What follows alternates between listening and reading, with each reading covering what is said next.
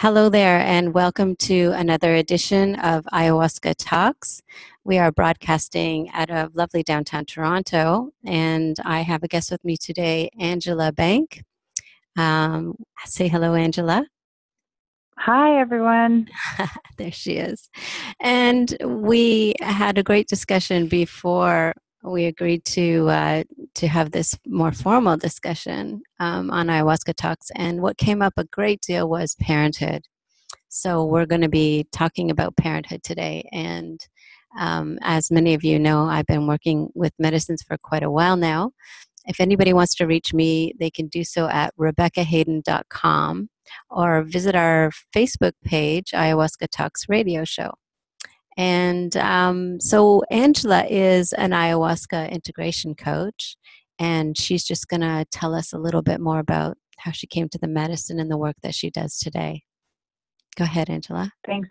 Thanks so much for that introduction, Rebecca. I'm so happy to be here and uh, share this conversation with you. I feel like um, it really helps to um, help people introduce them to the medicine if they haven't already been introduced to it, or you know, help them understand from people who've been working with the medicine for a while. Um, so ayahuasca called me about five years ago when I went and was on my spiritual pilgrimage in Europe. And so people started to mention what this medicine was, and it piqued my interest. I had never heard of it before that, and if I did, I it didn't, you know, click for me. And um, she actually brought me through my first medicine before I actually even ever drank the medicine. So I went through my entire first ceremony of healing in dream time. And that just makes me feel like I was really deeply connected with her, probably in another life. Um, so it's just been ongoing, that relationship and how it's grown and blossomed and and how she just keeps calling me deeper and deeper to um, work with her and work with her with others. Um, right. She's been specifically instructing me to um, help people. So she's really been like wind to my back um, as fantastic. far as pushing me up. Yeah, pushing me up and out into the ayahuasca world, which is, you know, in the beginning, even just like last year, was very, very scary for me to i guess be seen as that or step into that energy or it just feels like it's a lot of responsibility um let's talk for about someone that, that hasn't okay. worked with that if you're okay with that absolutely i'd love yeah, to discuss absolutely. that because i you know first of all i think that uh, well, I, I personally identify with that, and I don't think that we're the only ones out there. and right, no matter yeah. what she's calling you to do, it can be daunting because she asks us to get over um, a lot of fears that many of us have about doing things that are very much what we're about at our core. And uh, we're not used to following that, you know, deeper sense that we have. We're used to logically working things out and doing things according mm-hmm. to, uh, to uh, circumstances and things like that.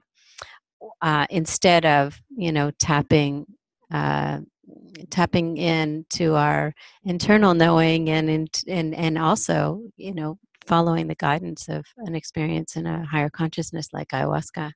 And i was surprised and i'm sure you are too that something that you that really resonates with you you find hard to do. Yeah.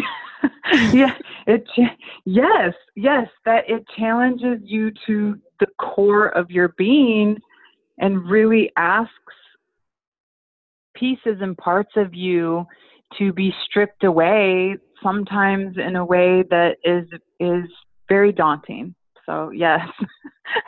It is surprising though. It's funny because a, a, lot of our lives we know something's wrong when we're not really doing something that we feel deeply called to do. Many of us work in ways that that is, is doesn't resonate deeply with us and that's a common situation and I know that myself and many others have wished for this opportunity to to work in an area where we feel inspired and and something that deeply resonates with us. And then here it comes along, and we have such difficulty with it. I, I was so surprised. I thought, what is going on here? I'm making up. I, I, there was a million reasons why I, felt like I, shouldn't be doing this, you know, and and it mm-hmm. took a, mm-hmm. while to come out of that closet and just you know, say, oh, I got to do this. yeah, it's it's really profound. Do people really long for that? Like, oh, well, where's my purpose? Or I want my purpose, and then when it literally is like shown up on a platter, like here you go, like like yep. take this, step into this, and and then there's this reluctancy of like, oh, but like, okay, are you that. sure? right. That feels that feels like a lot. yeah. It's too good. it's too mm-hmm. right. Yeah. Yeah. Our brain just familiar. plays all these tricks. Yes. Yes. Yeah. So that's I, I think for many of us that's the one of the very first steps of integration. Um, for those of us who uh, you know experienced um, a calling from ayahuasca, experienced guidance to do something with our lives specifically, or an area in particular, that's the very first integrative step. It's like, okay, how do I actually go about, you know, taking those steps to to accomplish, you know, what I know is my purpose or what I know that I'm being called to do. And and if I'm honest with myself, what I would love to do. I actually found that even hard to admit, you know, that I wanted to do mm-hmm. that. Does that resonate yeah, I, Absolutely. I also feel like um, just that we have the similarity of being mothers, that it feels like it pairs really well with that energy as well. That sometimes you've had like this calling, you know, to be a parent or to be a mother. And then when it comes time to do it, I mean, there's just everything comes up. Uh, like, am I ready? Can I do this? I'm not right. prepared. How am I supposed to? And I feel like purpose and our longing and calling is really similar as I far agree. as how we're birthing that into the world. And it is, it's heavy. It's a big responsibility because it's similar to raising a child. At least it feels that way to me in my experience. Oh, sure. I mean, even when we have imagery and, and a lot of people experience this um, birthing, you know, artists experience this all the time. People who have um, who have had visions with ayahuasca and other journeying and even you know meditation this birthing thing comes up all the time when it's a huge project yeah. that's deeply meaningful um, but mm-hmm. yeah you're exactly right the comparison with motherhood and and how daunting that is and important and valuable and um, just something so deeply purposeful um, so yeah that was that was my first step is coming out of the closet and then um, as you know, and many listeners may know, this dialogue with ayahuasca continues, and she has been my coach in mother. Right. This constant, um, and and I needed it desperately. I really did.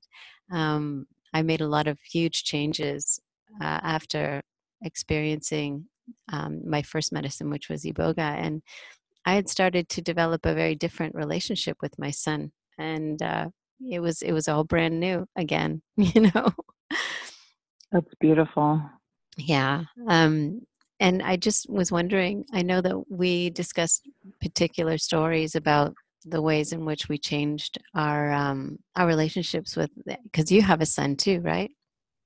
Yeah i have he's a teenager now. Yeah. so a lot of people that see me don't believe that. Which is That's wonderful. Yeah. And um but you know he's aware of your work with the medicine right yes yeah we talk about energy and chakras and i've actually been teaching him to meditate since he was two Wonderful. with different simple techniques and yeah he really um when he turned eight he kind of cycled back around because that's when i did the spiritual pilgrimage and when i came back he was like eight almost nine and he just started kind of regurgitating all the stuff I had taught him because you don't know where what lands with your kids, right? Exactly. Yeah. I mean, they do absorb a lot, but they absorb what they need to absorb to grow and create the person they're wanting to become. Yeah. So when he started speaking about all of the stuff that I had taught him, it was just like I was blown away like wow, like that hit home or that meant something to you. And and that was really beautiful to witness and experience. And um yeah i would say he probably thinks i'm a little weird.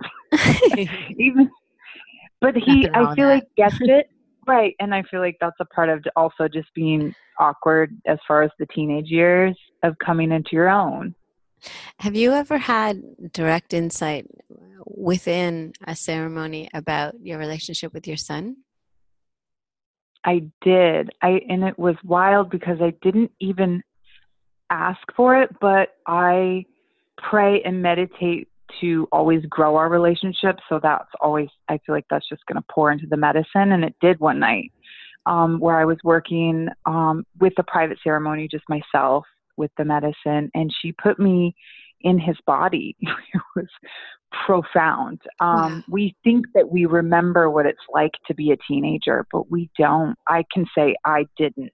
You know, we think we remember, but we don't. I mean, the hormone changes and the body changes and the pain, emotional, physical, mental, and the angst and and just where he's at. You know, I can only speak to him and and not generalize it, but I do know a lot of teenagers feel this way and go through this, um, there was just such a battle going on inside of him, and it was, it just brought up so much compassion that I That's wasn't wonderful. extending to him before, you know, because we're in the parent child, like, you know, clean up your room, do your homework, oh, yeah. just the day to day grind that we forget. I know. Like, oh my God, you're going through a life altering experience yourself. Yeah. And I, and it just like, it was like a full stop of like, oh, wow, okay, I need to like pay attention. I need to connect with him like from a different place now that she kind of gave me that insight to drop deeper into my heart and really, you know, extend that compassion, which it was challenging. I don't feel like I was doing that to him probably enough. Yeah. That's especially wonderful. that I have a boy, you know, it was just there's this he's coming into being a man and so there's this this it's conflict energy not just in him but outside that also comes up in our relationship mm-hmm. and um yeah so i just really tuned in after that of okay well how is he reaching out to want to connect and let me meet him where he's reaching out and grow that so and, tell um, me tell the story that you told me about how that unfolded in a practical way? Um, so after that journey, I it like clued in that he was connecting when I would drive him to the bus stop or drive him to school. And I always was just like, You're expecting this, or I felt like there was an obligation there. And I was like, You can walk. Um, it's it's not a block away. It's like over a half a mile away. So it's a good 15 minute walk. You know, it's a good couple minute drive. And um, and it just felt like he was having so much expectation and then i was like you know if you can do away with your expectation like i'm happy to do this. And it's like as soon as we both got into that place in our hearts with doing it it's like i want to do it more often.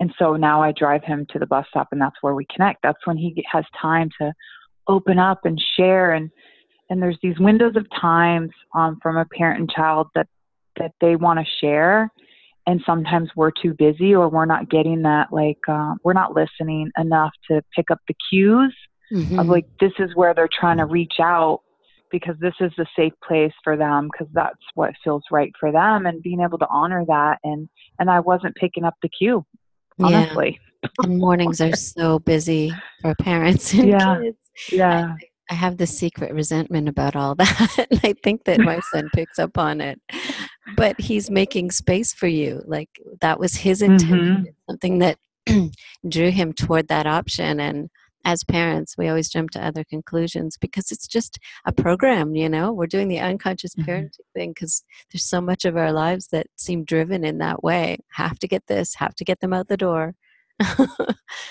Yeah need to be on time for the bus stop. But he really started opening up with you in that time that you made for him yeah, and it actually instead of just the bus stop, we're so close to the school that I started driving him to school more often and just even my mood elevated, like my level of happiness elevated.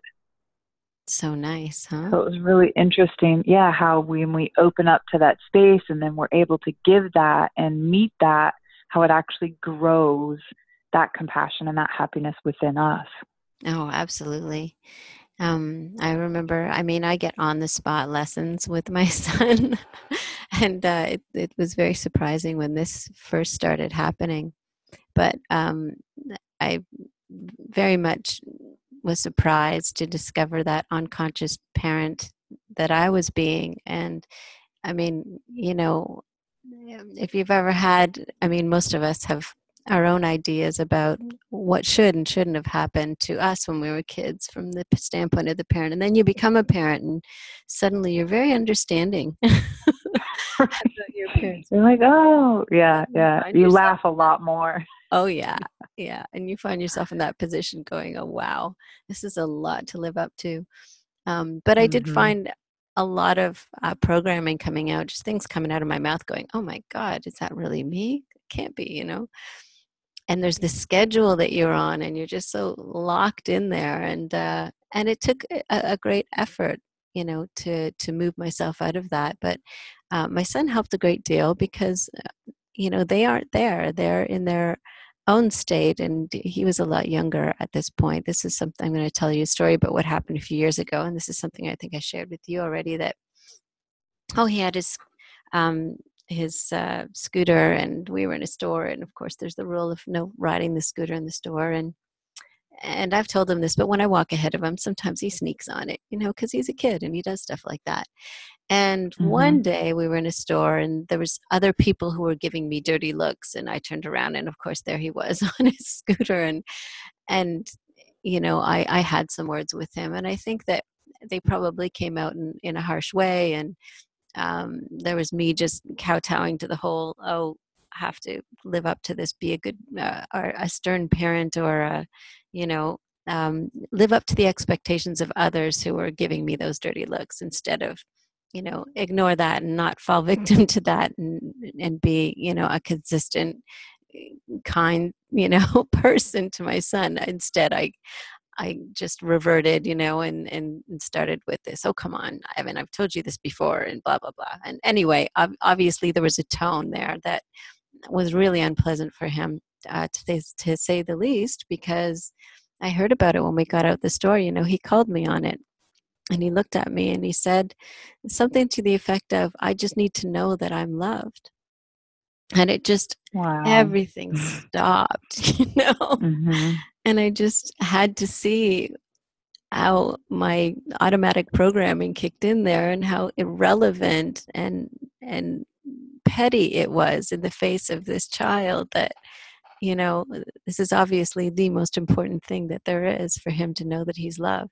And all the rest is just such nonsense you know in comparison to that big important message. And i got it loud and clear and i thanked him you know for for saying that to me and anyway on and on we go you know the lesson and this is such important like that, but, but no, but this is such an important lesson, you know, not just that the kids need to be loved because we all, and this goes to some of the work that I do, we all have inner child in us that still needs that from time to time that connection, that acknowledgement, that attention, that affection of, I just need to know I'm loved because we're not even doing that for ourselves often, of stopping, dropping into heart and just acknowledging that.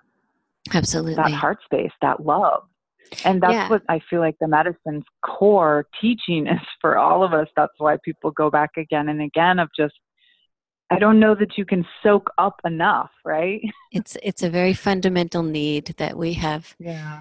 Uh, so devalued in this world and yet mm. it is the most powerful thing that there is. Mm-hmm. and yeah this is really one of the topics we want to talk about is is how powerful that is um, but and you know the way that we relate to that is through relationships although being in a state of love can be achieved in in a, in a bigger way without any reference to anybody in particular and we've had those experiences with the medicine right the heart opening mm-hmm.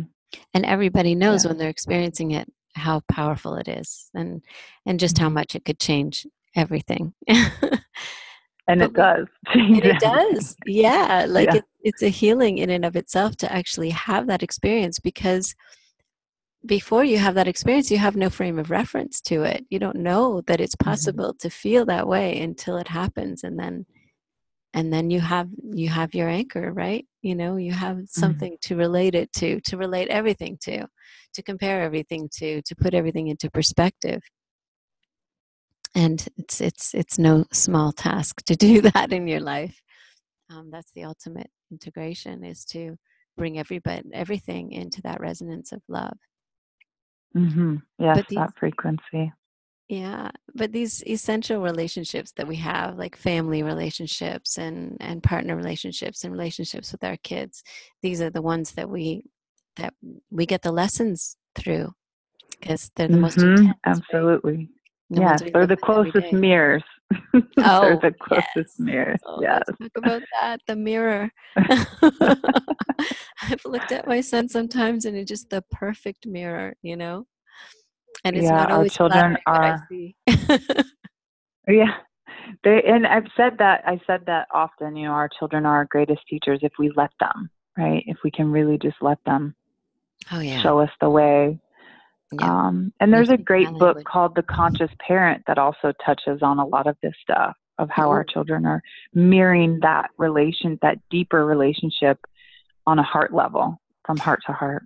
This touches on uh, so many themes. Uh, the very first journey that I went on was without medicine, but it was in a shamanic um, training that I was experiencing. And what I came out of that with was many things, but the one thing that was consistent i did have this sort of guidance but it wasn't always a voice. It was more um, a sense. So i would ask questions. Why is that person being that way? Why this? Why that? Blah blah blah and the answer mm-hmm. was always presented to me as a mirror mm, wow every time i asked that question you know a mirror would be presented to me and eventually it accomplished what it was meant to do, which was to make me start to ask questions about myself rather than everybody else, which was really good. Mm-hmm. And of course, yeah. ayahuasca picked up on that theme and went deeper with it, but it was it was a great lesson. And then, of course, I have my son who is the perfect mirror.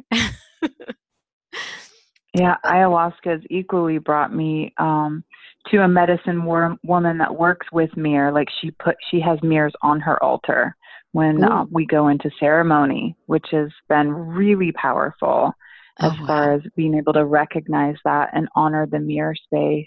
Um, so that's been a really unique experience to bring even that energy a little bit deeper with um, ceremony and the medicine work I've done with her. So you've looked in the mirror when you're in ceremony? Um, I only have when I've been in the bathroom, but we did ceremony with, we've done ceremony with um, younger girls that, um, so it was a mixed medicine ceremony. Um, so I won't go into too much details with that, but with, yes, there was mirror work done with the younger girls, which was reflecting also like on my younger girl that was living in me that needed to hear those words. Lovely. So it was, it was like a threefold reflection. It was really powerful. Mm-hmm. So, what do you think they walked away with from that experience? What essential lesson that they could apply with to their lives did they walk away with after that? Do you think? What sense? I feel like a stronger sense of self. I feel like that that is um, there's so much uh, richness and ritual that's missing with our young adults, and it helps them anchor into the new self that's wanting to come forward that's wanting to separate like from the family unit to discover who they are yeah. in relationship to the world. I feel like this is what is the biggest most glaring missing piece in our education as kids is we don't really focus on us at all. We disappear to ourselves. And that's why we get into mm-hmm. this habit of looking uh, externally for answers and for um, guidance for what to do and where to go and how to behave. And that's why it's a big job for the medicines and for our you know spiritual tools and modalities to take us back to to focusing on ourselves. And it's not always in a negative way. It's not like you're to blame it's you know here are the answers and and there's, mm-hmm. there's um, there's there's a whole cache of wonder inside of you and power you know and that's where we need to focus and that's why yeah, and I'm having this come up a lot with a lot. It's like a theme with a lot of my clients, and I'm sure for myself because I'm I'm working on myself through my clients. Sure, that course. that mirror is 100% there. I get to heal as they heal. I get to grow as they grow. Absolutely. Um, and but yeah, self empowerment is a really big theme right now, collectively, individually. I'm seeing it with a lot of people.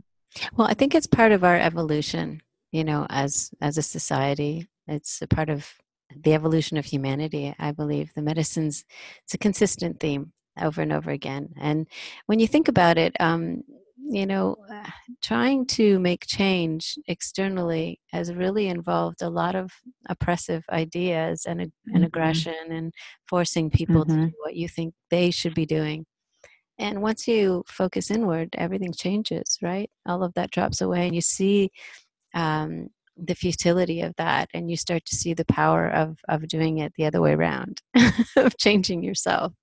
And it, at the beginning, because of the way that we are slanted in a way, the way that we're oriented. Beginning, it doesn't sound like much, but once you start doing that work, you see that power. Yeah. Um, with respect to parenting and love, you know, when you have this baby, it's so easy. I mean, it's challenging in a lot of physical ways, but you know, a baby is just all such full of pure love. love. Yeah. yeah. And then they start getting older and they they start to reflect what's around them. They have attitude mm-hmm. and they have tantrums and they have all of these other things and it gives us an opportunity to grow and it's not a relationship you I mean, generally speaking, most people don't really feel they have an option to walk away from. So it's like, you know, this is the greatest opportunity to grow because of the the intimacy there and I think mm-hmm. that, yeah, he has been a very strong guide for me. And it's not always been about, um, it's not always the same lesson. You know, I remember one time he was going through this phase of, of, uh, you know, anger and frustration and, and you know that awful mm-hmm. thing in public where they're starting to get testy and you're you can't help but be aware that the fact that it's more than a little awkward that, that all of this is playing out in public and they know it. They're fully aware of it kids are right? They use it right. the best possible advantage. And so I, I was constantly trying to keep a lid on that and wait to get home and this and that. And and then it's so stressful that by the time i got home i just wanted to drop it you know and one night i remember ayahuasca saying no you can't you know you can't do that because that's sending the wrong message to him you know and so I asked, well, what, what, do I need to do? You know, send him to his room. And it's like, well, he's going to explode. And it's like, let him explode. you know, let him do that. That's important. And so I did. And by that time, I was, um, it's great when, when I, I get these sort of directions because it takes me out of myself, you know, and it puts me more into mm. a, a, different state, you know. So I calmly just said to him, I'm sorry, honey, but you're going to have to go to your room. And of course he did you know but i felt so much better about it because something in me clicked and all of this all these memories of of kind of being afraid of outbursts from a very young age came through you know um, i was in uh, my family there were a lot of explosions like that and and i was always duck and cover you know my response i wanted to do anything to avoid it um, and so it, it was really important for me and important for him too because you know that that's another form of love is is to guide him healthy boundaries yeah mm-hmm. to not to be that person you know if i allowed him away mm-hmm. with that he mm-hmm. wouldn't grow up to be you know the person who i know could be respectful and and loving and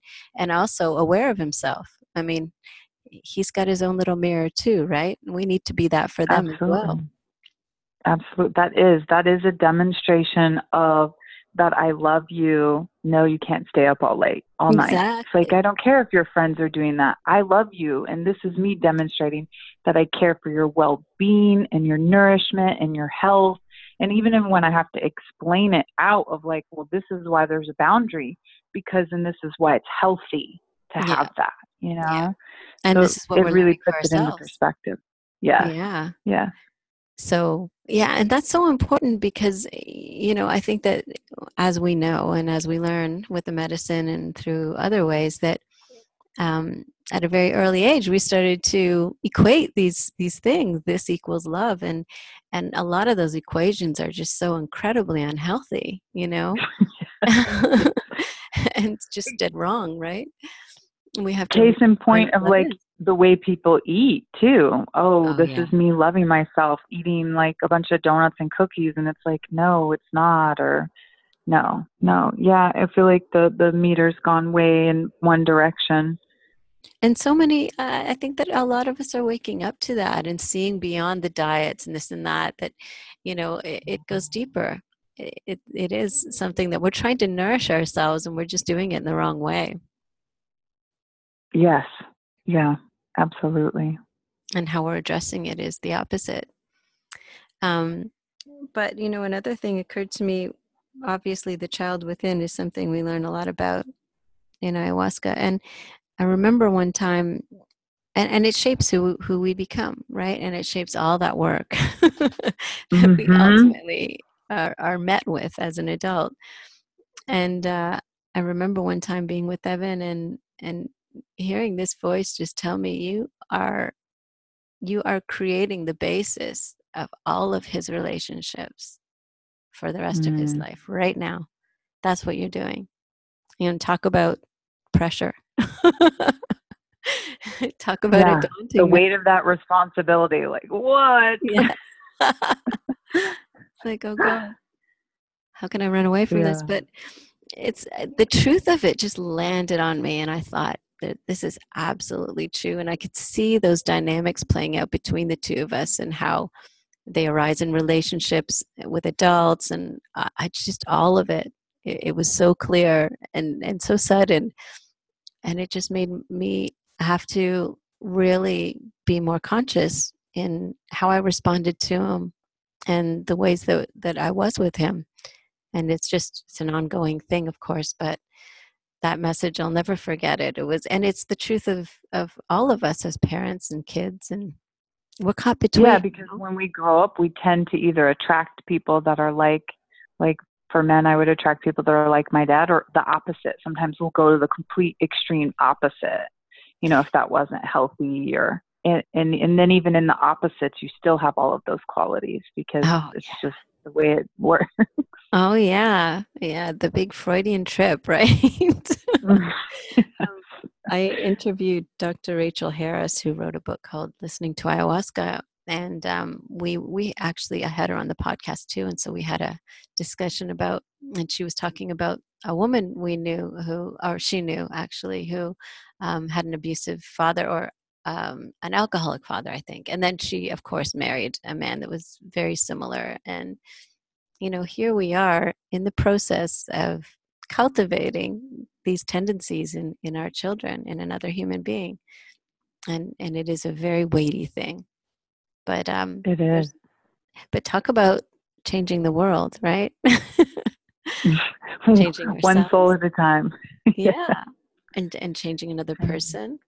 I mean, you know, I I remember being a very critical person of of so many things. Oh my goodness! And and when you realize the immense work you have to do to change so many of these things, um, I I think that that changes a great deal. I'm no longer so judgmental like that because uh mm. well i've seen all these things within myself and and i've experienced it play out and yeah now i'm just trying to do my own work and and if it helps others all the better right? Absolutely. Yeah just showing up and being you and and it definitely impacts others when we do that. You know and there's this issue as a parent um there's always these disciplinary issues where we do have to do the you know love them from from the perspective of i love you and i'm not going to let you away from away with that because this is not cultivating a, a, a good healthy way to be. Um but there's there's there's also so much more that goes into that relationship like um we want respect from kids and i think that we forget that they deserve respect too you know? Yeah yeah it's, it's not a one way street and i feel like even the the teachers that teach them will sometimes act like that too and and i don't they've listened so much more when you're extending that out first of it's like a, you are valuable you are enough just as you are i respect you i honor you i listen to you they're going to open up when you're extending from that space.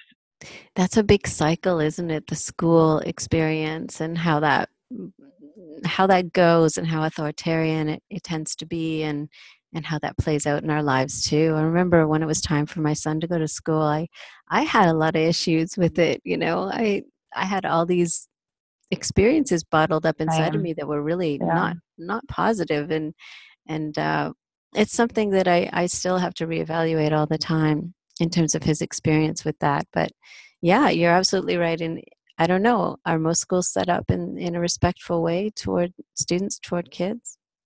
No not at all. I would love to see that they could grow into becoming that. Yeah, I think that there's a mindful movement that's really powerful and that will hopefully change things, but these things, well, they never seem to change fast enough. once you yeah. once you kind of got hold of how powerful it is and important and all the rest of it, you just want it to all change so quickly. But it, has been got to keep holding the vision. Keep holding the vision. That's what I tell anyone, regardless if you are working with the medicine or not working with the medicine, we still can hold the vision. We can still dream and birth a new way of being and creating that in our reality. And what I mean by like holding a vision is you're just you're not just holding it from like your third eye or like if your eyes are closed and seeing that regardless if you're a visual person or if it's just an idea or a thought or a dream, but you're linking that with your heart because mm-hmm. that's the frequency, right? That we're wanting to put out into the world growing from that place of that this can lead because when it does like wow life gets good yeah. Oh yeah. Absolutely. Yeah this is consistent theme that runs through um, our communications our dialogue and yeah and it all comes back to the same thing. It's very funny because um, a lot of the work that i do uh, revolves around intentions. So mm-hmm. um, I was early on given um, a tool, these oils to work with to create daily intentions, and it really changed a lot for me because uh, it really uh, allows you to see that you're in the driver's seat and to to do that, um, you know, very deliberately, very very intentionally. to start to you know stand in that place and say okay i am the one that is making these things happen or not so I started to create these intentions, and it became a very powerful thing in my life, and it allowed me to take responsibility on on so many levels. Right?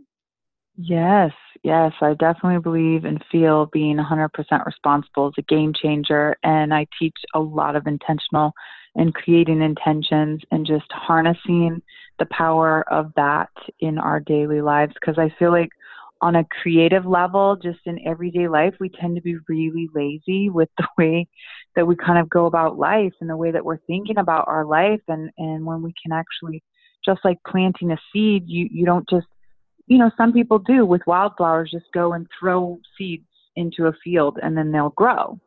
But when you are intentionally planting a seed, because to me, ayahuasca always comes back to that plant metaphor of we're intentionally planting it and then we're having a garden, maybe a row of carrots and a row of onions or a row of kale. And it still will grow and, and flourish and grow beyond the bounds or the container. Mm-hmm. But we've created an intention by planting it and then we can harvest it. Oh yeah. And it's the same thing with our thoughts and our feelings and the, and our thoughts and feelings are driving our actions. Those are the fuel that we feed. Mm-hmm. And um, a lot of people aren't doing that. Like, you know, you have a first thought that you wake up with. What is it? Because that really, like, that's an intention. Pretty much all of our thoughts and feelings are intentions. So when we start to harness them, get really clear, focused, and direct them, like when you pull a, a bow and arrow and launch it, there's going to be um, clearer focus and uh, clearer results. Yeah, in the morning. That. That's very magical time. That, that's what I do into mm-hmm. my intentions too. Um, but it was interesting what what and and we can talk more about that for sure. But I remember the reason why I brought it up was because eventually, after doing this over a period of years daily with ayahuasca, she finally kind of revealed to me saying, you know, no matter all roads lead to love. so no mm-hmm. matter what yeah. your intention is, that's the answer, you know. But mm-hmm. is you know, it's it's don't stop creating those intentions with the themes that you do, those things that you desire in life, those things that you would like to get accomplished, those um, you know those goals you have. But just know that the answer to every single one of those questions, expressed desires, wishes is love. that's that's going to get you, yeah. you know, wherever. And that's what when in in one of my um recent journeys, she also brought up like the question, what you know, like she'll take me through a scene, and then it's like I'd hear the question, what would love have you do? So it's yeah. like whatever the problem is, that's the solution. Like just coming back to that, what would love have me do? Yeah. It's difficult to do that sometimes when we're in tough spots. So um, there's a lot of tools that that we can use, you know, to kind of get us out of that stuck cut space and allow mm-hmm. us to to realign in that way. Um, I don't know. Is are there some tools that you can that you've had success with and that you recommend to others? Yeah, I constantly repeat the drop into your heart because it literally takes seconds. And doing that multiple times a day because you could be in traffic, dropping into your heart. You know, when you wake up in the morning, you're drop like, and I tell people putting your hand on your heart and rarely feeling the pulse or even seeing like this golden white light center in that place. It's just that leading energy bringing that forth. And um, I've had people repeatedly come back to me and saying that's so powerful, it's such a powerful exercise. That's just taking that moment. It's like less than taking a breath of dropping into that space. Yeah, and I mean, it just shows you that we do really you know we're we're in the driver's seat of these things we can do it and tools are just mm-hmm. there to to kind of demonstrate that you know um, with me there was a lot of visual tools that i was given and uh, a lot of initially when i was having all kinds of reactions because i was doing a lot of deep work about my past and you know early traumas and things like that uh, when I would go into those spaces in my mind, of course, I'd, I'd have all kinds of reactions and it would be very reflective in what was happening in my life at the time. And um, I, I, I'd already started to have these, you know, visions when I closed my eyes. And so ayahuasca would present me with figures or images that that gave me the opportunity to move my attention elsewhere you know and to get out of that state so that i could revisit it in a better way and then um, and and she would do this for me and then eventually she asked me to do it myself you know? Mm-hmm. and and so i would my favorite one was the wave. I'd come up with this wave to wash all of those thoughts away. And i found that just the easiest thing i don't know to conjure up in my mind the image of it or the idea of it. It doesn't even matter if you can see any of this stuff. It's just it's just the thought itself and the intention and behind that's really that's really beautiful because that I feel like that's the way the medicine works as well. Like she comes in waves. Uh-huh, yeah. Oh yeah. And, and I mean so, for another person it might be an entirely different image. You know, there are people who get very technical. Sure. And when mm-hmm. I described this to somebody, to many people, they kept telling me, "Oh, that's NLP," you know. And and then I actually had someone on the show who who studied this deeply, and he uses it as an integrative tool. And and I'm studying mm-hmm. it now officially um, as as part of my hypnosis studies, which is another great tool um, to use uh, throughout the integrative process. But anyway, it's it's something that's accessible. We can all do it, you know um, there are there are deeper ways of doing it, of course, and and all of them are are valuable and valid. But sometimes even just hearing um, the imagery that that you shared with us, and obviously people have been successful at doing that, and I know others have used the wave. At one point, I started to actually teach kids how to do this, and of course, I shared it with my son. and kids love this stuff, right? Because it's it's their world. Yeah. They're all in that creative. And that's beautiful too, because I've taught that. Um, um, I've taught guided meditation for about 15 years, and I've used that similar the wave analogy um, to express our emotional landscape to people a lot, and it really, really is transformative. So, does your son use any of these tools? I don't know if he actively does right now. Yeah. um, but I do feel like he probably, it's just like anything when we have a bunch of tools in our tool bag, we'll use them intermittently and sometimes we use them consistently.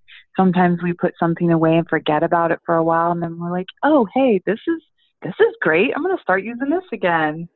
Yeah. Why did I ever stop? so yeah. Oh, I know.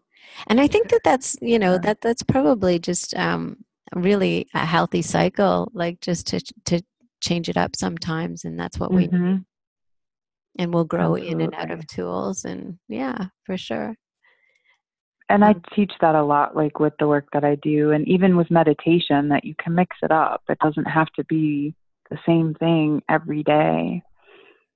Right. Oh yeah for sure. I think that we do need change yeah. But um i think that what i'm finding is a lot of people they want to to make that deeper connection with that you do with ayahuasca without having to go back and back all the time and i think that that's that's very possible. Um, is mm-hmm. that what you find that you do with meditation? Absolutely. Yes so is there a way for people who are not used to meditating and and and haven't really that's not been part of their lives and want to integrate and connect in that way how would you how would you instruct them and I mean, this is a, a, quick instruction, obviously, but is there something that you can offer our audience as a way to to connect in that way? Yeah, I just have people stop and take three deep breaths and just follow the cycle of the breath, just breathing in, holding it for three seconds, and then exhale for five seconds. So breathing in for the count of one, two, three. Hold for one, two, three, and exhale. Very rhythmic and slow for five. One, two, three, four, five. And then this is just helping to train the body just to sink into the breath a little bit deeper, letting the body relax from any stress that's been going on. So you can let your adrenals relax, let the mind have something to do because the mind needs a job often mm-hmm. so that the busyness of the thoughts can I, I say it can be similar to like a train station. Our thoughts are coming and going or similar to weather. You know the weather rolls in and it's very stormy. There's a lot going on but eventually when we drop into the heart space or the breath and the body and we let that lead the mind will as a byproduct start to calm because you're giving it a job of sinking into that space. And um, that's that's what I feel like people have forgotten is they're letting their minds lead instead of their heart and their body. And so you do but this I've also attention. Yes, absolutely. It's it's profound. Just like taking a couple of breaths, it's like can shift everything. Mm-hmm when we just slow down in that space, create space. It's like um, in the orchestra, it's the space between notes that actually creates the song. It creates the dance. Mm-hmm. It's the space in between.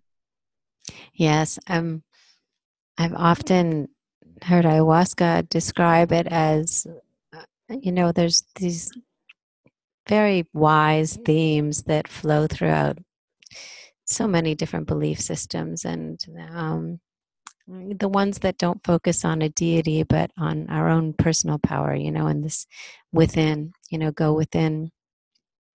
And i've been very curious about that from the beginning. I mean that's what launched me on this whole journey.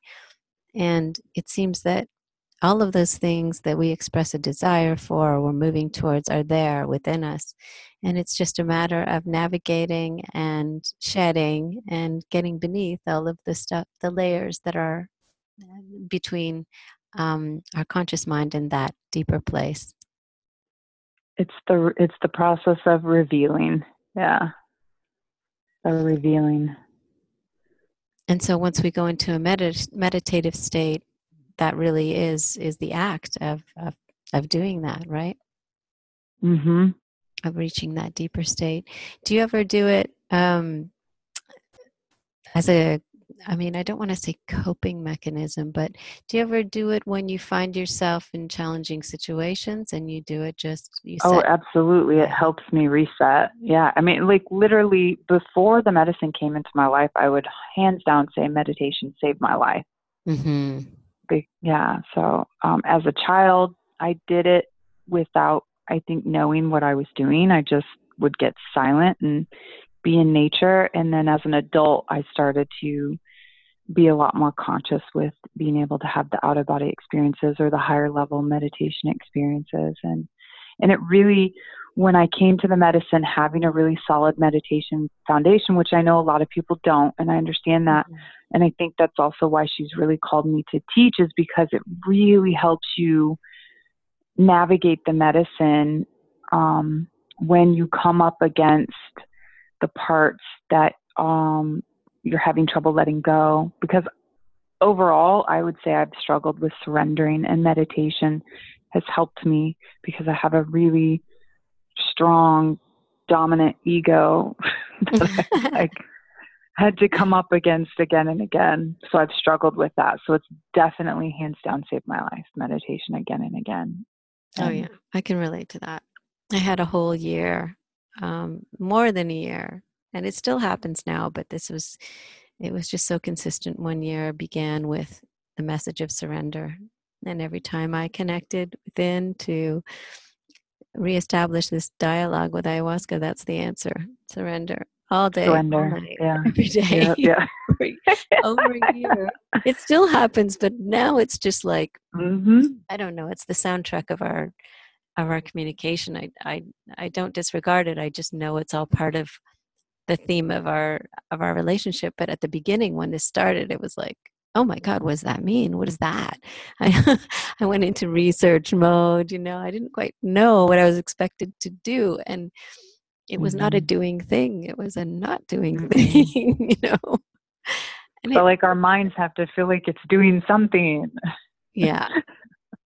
you know, I think that we do have the answers to to everything really and it's a matter of allowing them to come and we really just mm-hmm. get in the way yeah. and a lot of these tools are to get mm. out of the way in fact when you're mm-hmm. describing um, how you go into a meditative state is very similar to hypnosis actually i think a lot of these tools yes. are bringing us to the same place through different means mm-hmm. and yep. it's really Absolutely. all about connecting within I know hypnosis has a bad reputation because you know it's been used in the media and in movies and stuff to imply that someone else has control, but it's it's it's a total farce, really, because all yeah. a hypnotist does is facilitate someone reaching that level, and um, sometimes it's easier when somebody else is is using these incredibly proven um, uh, techniques, you know. But ultimately, I think that meditation is is a very similar tool and there are lots of these tools to bring us back to a place where we can do things consciously and not unconsciously parent and react. That was another thing that that uh, was uh, a really um, a whole avenue of growth is is to stop and stop being in that reactive state, especially as a parent. Oh my goodness, I'm sure you can relate to that. Yes, dropping into the heart, reminding myself, dropping in the heart. Yeah, I mean that that's these triggers that happen again relate all to early childhood, and it's it's ironic. There you are, being the parent, and you you still got this inner child that's battling it out too. So mm-hmm. Really, the work that we're doing, um, integrating these experiences and um, forming the intention to to adjust our lives to really honor the things that we're learning. It's it's um there's a reason why they use the words you know warrior and and and these kinds of words because we're caught between you know? We're bearing the weight of all the influence of of our early experience with our parents.